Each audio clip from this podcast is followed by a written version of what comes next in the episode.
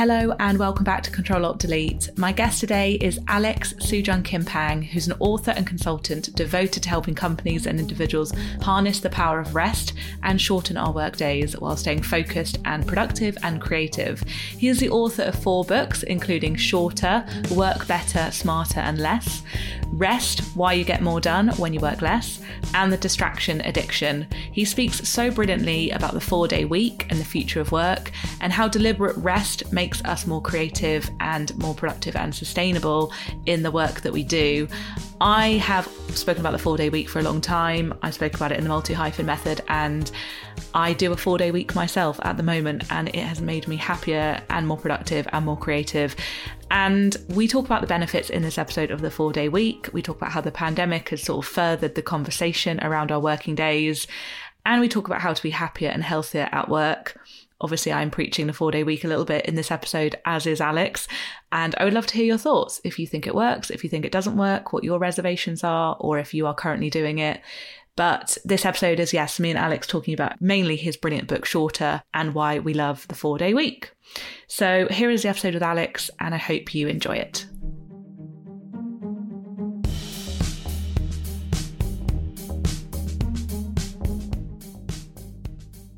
So welcome, Alex, to Control Alt Delete. I've wanted to talk to you on this podcast for so long, so I'm I'm glad we're finally doing it. Thank you so much.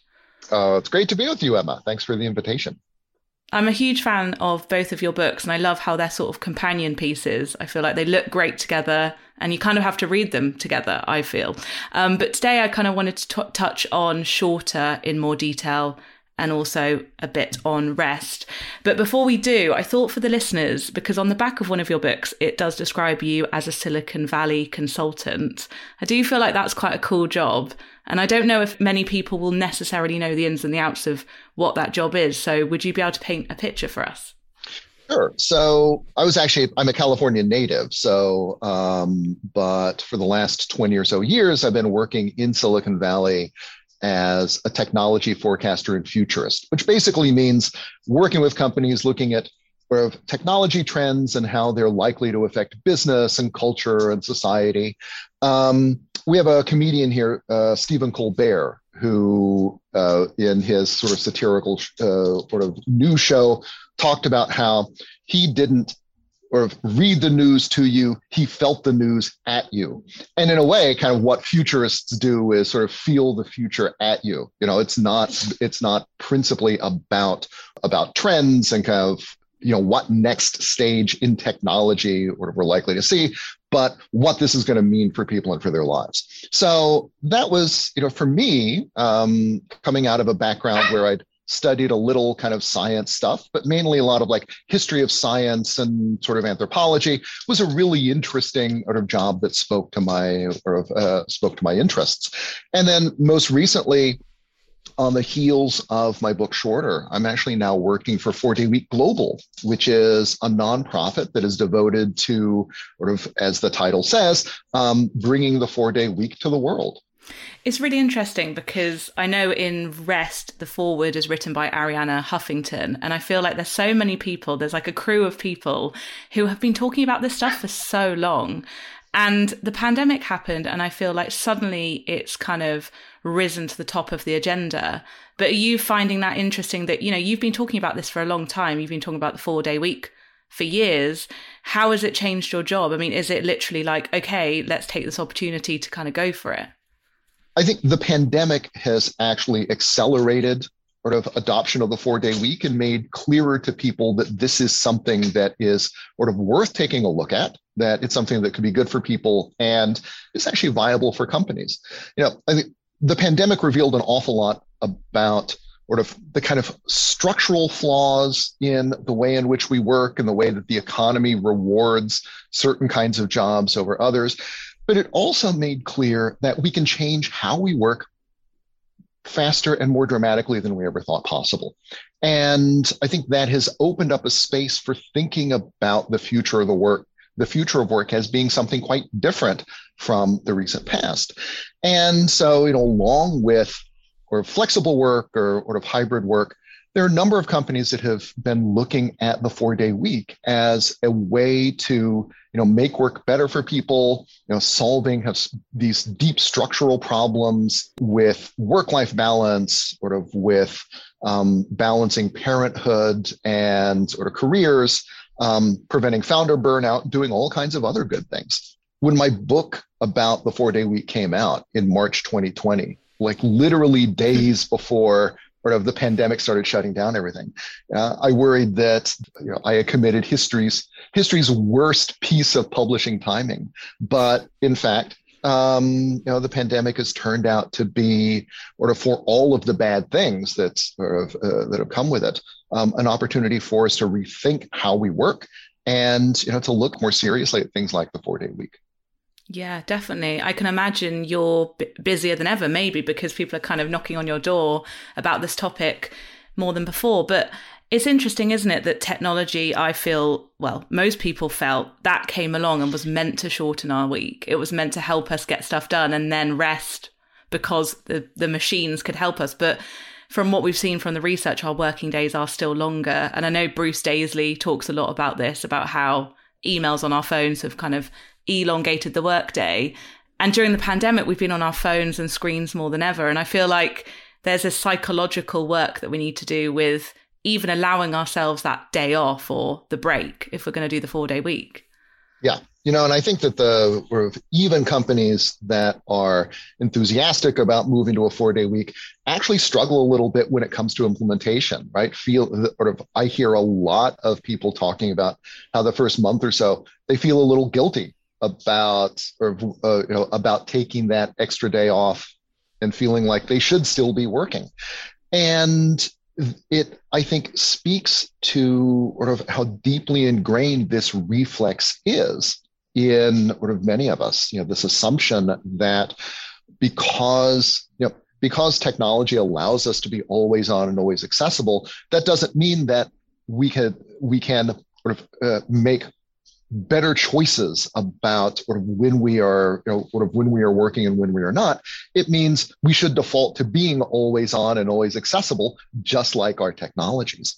And so I think it is, you know, it's it's both absolutely the case that the kind of designs and default settings on our technologies have pushed us more towards sort of this world of sort of constant work um, you know, at a time when companies are very happy to to promote that. And it is possible to develop new social norms, new ways of thinking about the relationship between technology and work and time that actually allow us sort of more freedom and sort of allow us to sort of take back some of that productivity improvements and process improvements have made available, but which we have just reinvested into working more rather than claiming them for ourselves and sort of using them for leisure, hobbies, family time, or whatever else we will. It's true because I work a four day week at the moment and my team does as well. And we use Fridays as like an inspiration day where we just sort of not necessarily not working, but we're just sort of more relaxed, reading around the news, getting ideas. Like my job is, is essentially to come up with ideas and be creative. So it's like I need that in my week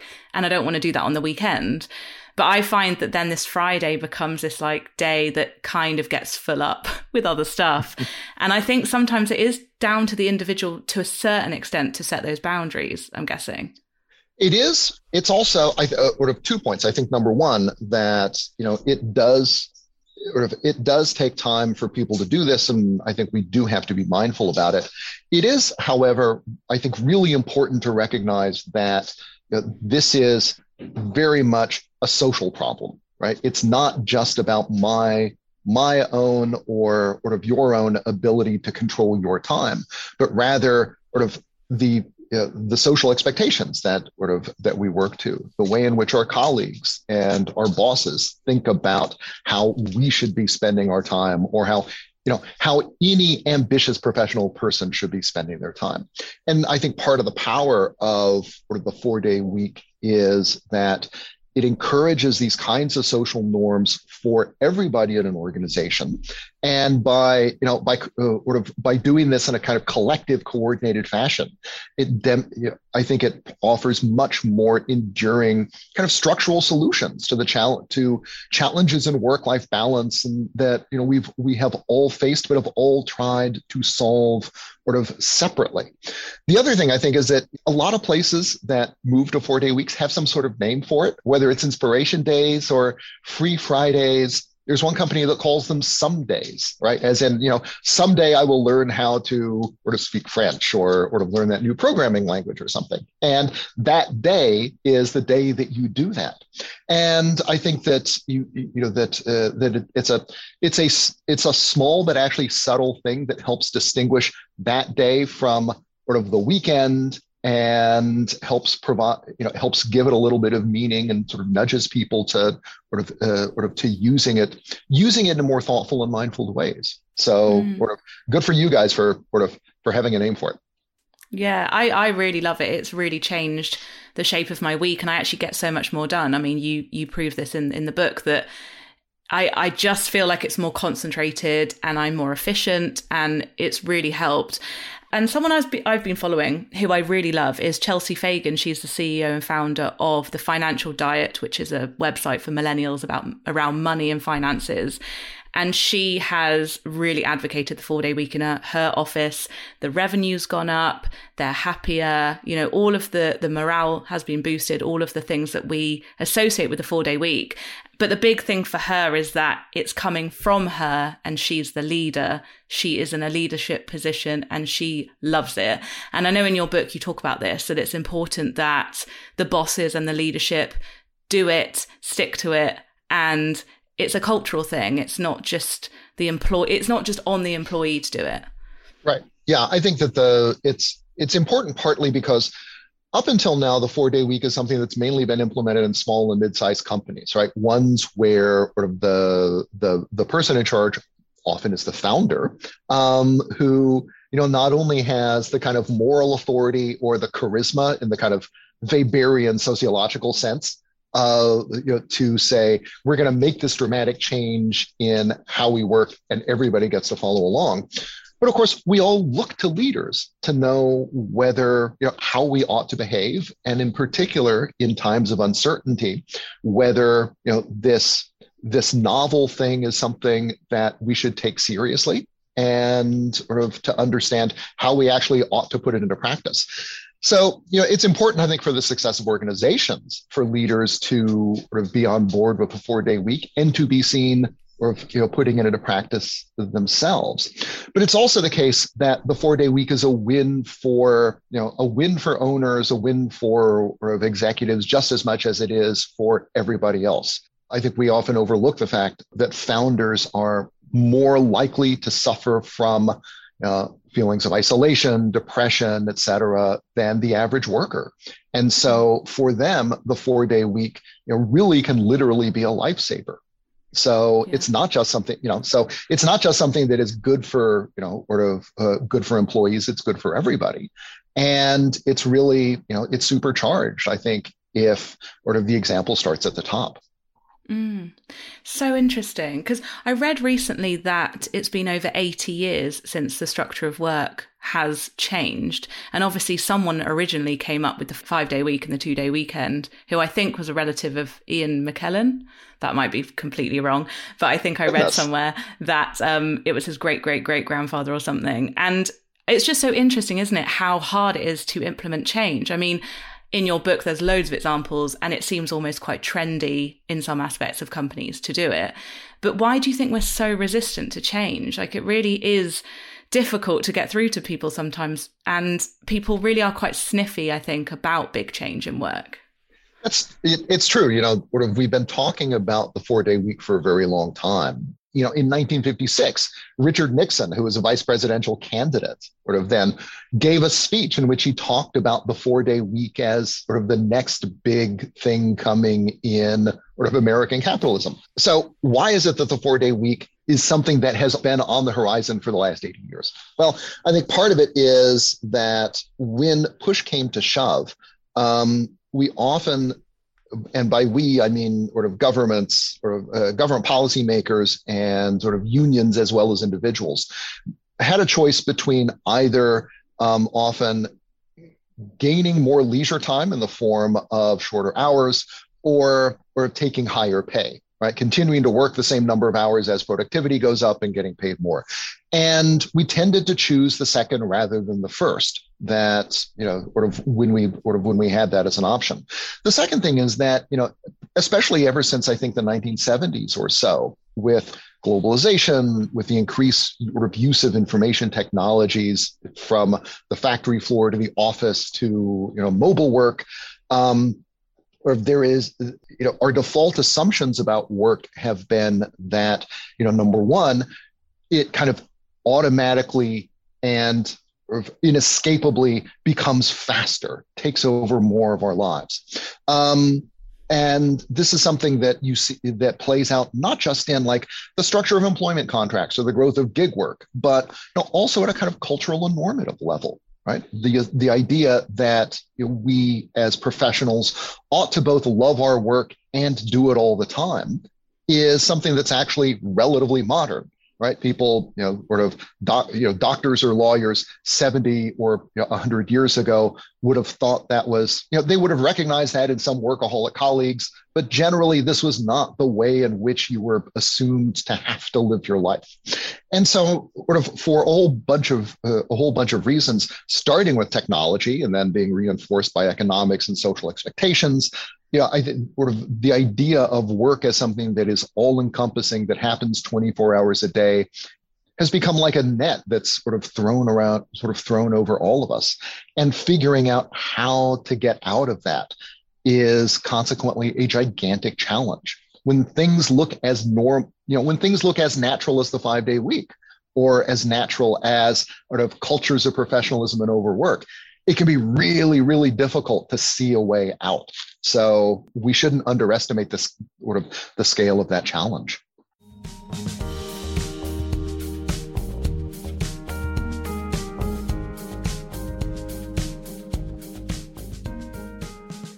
It's so true how embedded we are with so many of these cultural norms because I always used to find it really weird the amount of merchandise that has like I hate Mondays on it or like it's Monday again on a on a mug. And I'm like, why have we made that normal to hate Mondays so much? Because really, I think we spend so much time at work that we should kind of like Mondays or at least like some element of our work.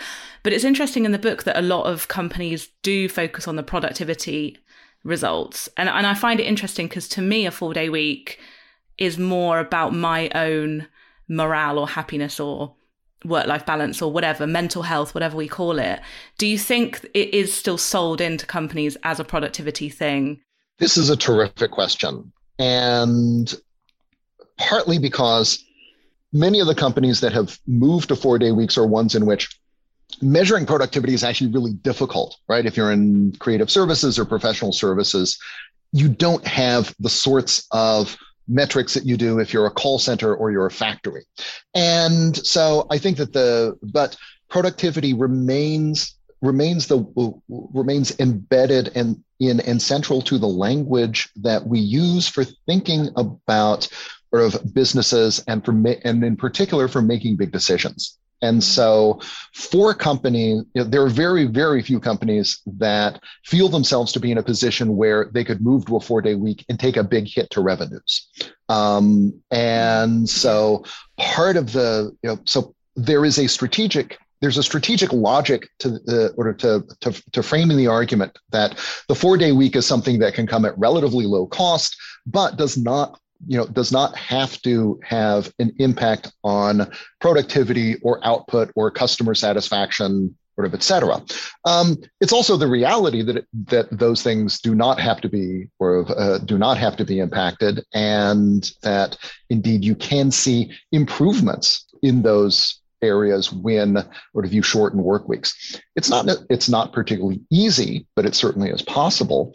But in order to get companies through the sort of you know through the door and willing to try it um, it's often essential that they see this not as sort of a sacrifice that the company is making on behalf of the well-being of their workers, or it's something, you know, or essentially that it's a concession that sort of they have to make that is going to hit their bottom lines but rather that it's a win-win for everybody right? For sort of for capital for labor and for sort of and for companies.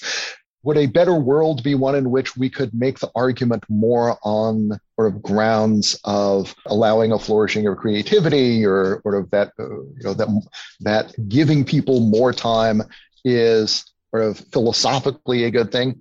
Yes that would be a better world. Um, the world in which we live in on the other hand is one in which sort of the productivity question is sort of comes up almost instantly and so you know i think maybe maybe eventually, once the four day week is universal, um, that will, you know, that may push changes in the way we think about work and sort of and think about this question. Um, but I think we got to make the change first, and then the and then the culture change will follow. I hear what you're saying there, and also even with things like getting more women in high power positions, it's always sold as like it makes you the same amount of money or more. It always right. has to come back to like that bottom line. And it's like, if that sells it in, then fine. Diverse, diverse workforces are more creative, variety of perspectives, et cetera, et cetera. Yes. Exactly. And if it means a change, then that's so good. But I wanted to ask as well around, um, you know, Silicon Valley and your insight into that world and how this sort of culture of perks seems to be still happening where, you know, it's cool to work at certain companies because they, you know, I don't know, there's like a giant slide or there's a ping pong table or there's free beers or whatever it might be. And I feel like the four day week kind of falls into that sometimes where it's like, mm. it sells it in and it's, you know, it's, comp- it's a competitive edge to a company. Is that changing at all with young people? Are they wanting different perks or different, I don't know, are we going, you know, there was a huge study ages ago where it said people don't want pay rises, they just want to be happier. But do you think that's changing? Is there anything interesting around that? That's a good question. I think that um, we don't really know how the four day week either appeals differently to different generations or of sort of workers in the workplace or how it compares to other kinds of sort of perks. What we can say is that there are companies that adopt a four day week specifically or in response to or instead of the you know sort of the cool slide and hip workplace or higher salaries right? Startups who are sort of who move to uh, who adopt a four day week are you know competing with the companies that have all of that stuff. And you know that is and those are those are things that big well funded companies can offer but smaller companies sort of take the strategy that we can't offer that kind of stuff, but a four day week will attract some of the people who otherwise would never look at us. And the evidence is that it actually is a successful strategy for those folks. Now, the bigger question, I think, is what happens to perks that turn out to be largely place based in a time in an era when the place of work, when the office is declining as an attractor. And I think we have yet to figure all that out. In Silicon Valley right now, I think there is there are some companies that are you know trying to bring people back into the office. There are others who are very definitely pursuing a strategy of you know sort of take your Silicon Valley salary and move to Nevada or Idaho or whatever low cost place you want, and you can work from there for sort of you know sort of forever. Um, I don't think we know yet which one is going to uh, is going to prove to be the most successful, either from a recruitment or retention standpoint, or from a company performance standpoint. Um, but I think that the that you know I would say that the four day week is less like you know the slide or bouncy house and more like you know hybrid work um, not so much sort of a cool perk, but rather a rethinking of the way in which work happens and where and sort of where and when it has to happen. Yes, and I and I love the bit in the book actually where you say that sometimes a four day week can attract new clients, or it can at least attract lots of other out you know external factors that I didn't even think about. Because actually if you are a client and you're picking what agency to work with or whatever it is quite it is quite a good look. It looks like you've got your stuff together and that you are doing really good work and that you can afford to make your own work day work for you. Exactly. You know, I think that it's uh, that uh, for for lots of companies, sort of it can be presented as a sign of greater professionalism, evidence that we can do in four days what the competition needs five or six to do. You know, and this signals all kinds of other good things that sort of you want in a partner or in a provider. I think more broadly, there is also the important point that clients clients are some of the biggest supporters of a four day week. Um, in talking to 200 companies or so now, I have found one story of one prospective client who decided not to work with a company when they found out that they had uh, that they were working a four day week. Everybody else either doesn't really care so long as the work is done to the same quality, and then for others they see it as a positive. Either it's proof that the sort of that the company has its act together, or sometimes that it may be learning things about how to work today that uh, that my company can learn from because after mm-hmm. all we all have the same challenges with you know of uh, recruitment and retention and burnout and work life balance. And it's always you know it's cool to hear about like places in scandinavia that are doing it. That often doesn't feel like it has a lot to do with my life. But if a company that i work with has put this into practice you know maybe they are someone who i can actually sort of uh, uh, learn from and sort of emulate. And I can't get that if I don't work with them. Yes, and and so my last question is because I feel like like I said that your book Rest I loved as well. And sometimes you know if you're working a 4 day week maybe you will use that day as a day of rest. Why not have a 3 day weekend and actually lean into that? Uh, in that book you you said rest is active and I and I and I use that phrase quite a lot now now that I've read the book. Would you be able to explain a little bit about that about how you kind of have to put some effort into rest which feels kind of slightly um, what's the word like an oxymoron. Mm-hmm. Yeah, you know, I think there were there were a couple a couple lessons from that. You know, first of all, that we often think of rest as entirely passive, right? Sitting on the couch with a bag of salty snacks in one hand and like a remote in the other. That's rest. Um, but in fact, you know, and there is nothing wrong with that. There are sort of there's there's certainly there's certainly times when that's exactly the appropriate thing to do um, with your free time. But you know, it also turns out that if you think of rest as time spent recharging the psychological and, and physical sort of batteries that we spend down working, that the most effective forms of rest are often active rather than passive. So, you know, stuff like hobbies, exercise, or, you know, working out, doing yoga, going for a long walk. These are things that turn out to be sort of to offer sort of a bigger, both, you know, a bigger recharge, um, but also often for creative people turn into kind of uh, sort of periods in which they're able to sort of let their minds wander, to kind of let their creative subconscious sort of work on problems that uh, that have eluded conscious solution. And sometimes especially during you know walks or working in the garden or such come up with you know new approaches or have these aha moments or solutions that they hadn't been able to get while you know were working at their desks. I think the other thing about rest being active these days is that, you know, in a world that offers so many different ways to spend our time and so many different entities competing for our time and attention, you know, every time you log into Twitter, you're basically sort of going into combat against 100 Stanford behavioral science PhDs who have looked at every single pixel of that screen and second of that interaction to try and figure out how to keep you there a little longer. But in that kind of world, it becomes more important than ever to you know, take rest seriously and to consciously, explicitly make space for it in your schedule and in your day and in your life. And so you know, if I think if we take, you know, many of us take the attitude that you know we'll rest when we're done with everything, you know, with everything else, but we're never done with everything else now. You know, there is always more to do, and so rest has to be an active choice rather than the you know rather than the thing that comes after all of the other choices that we make. Mm-hmm. So, in both of those senses, in the sense of sort of the most restorative forms of rest being active rather than passive, and in the sense of our having to actively seek out and make time for rest.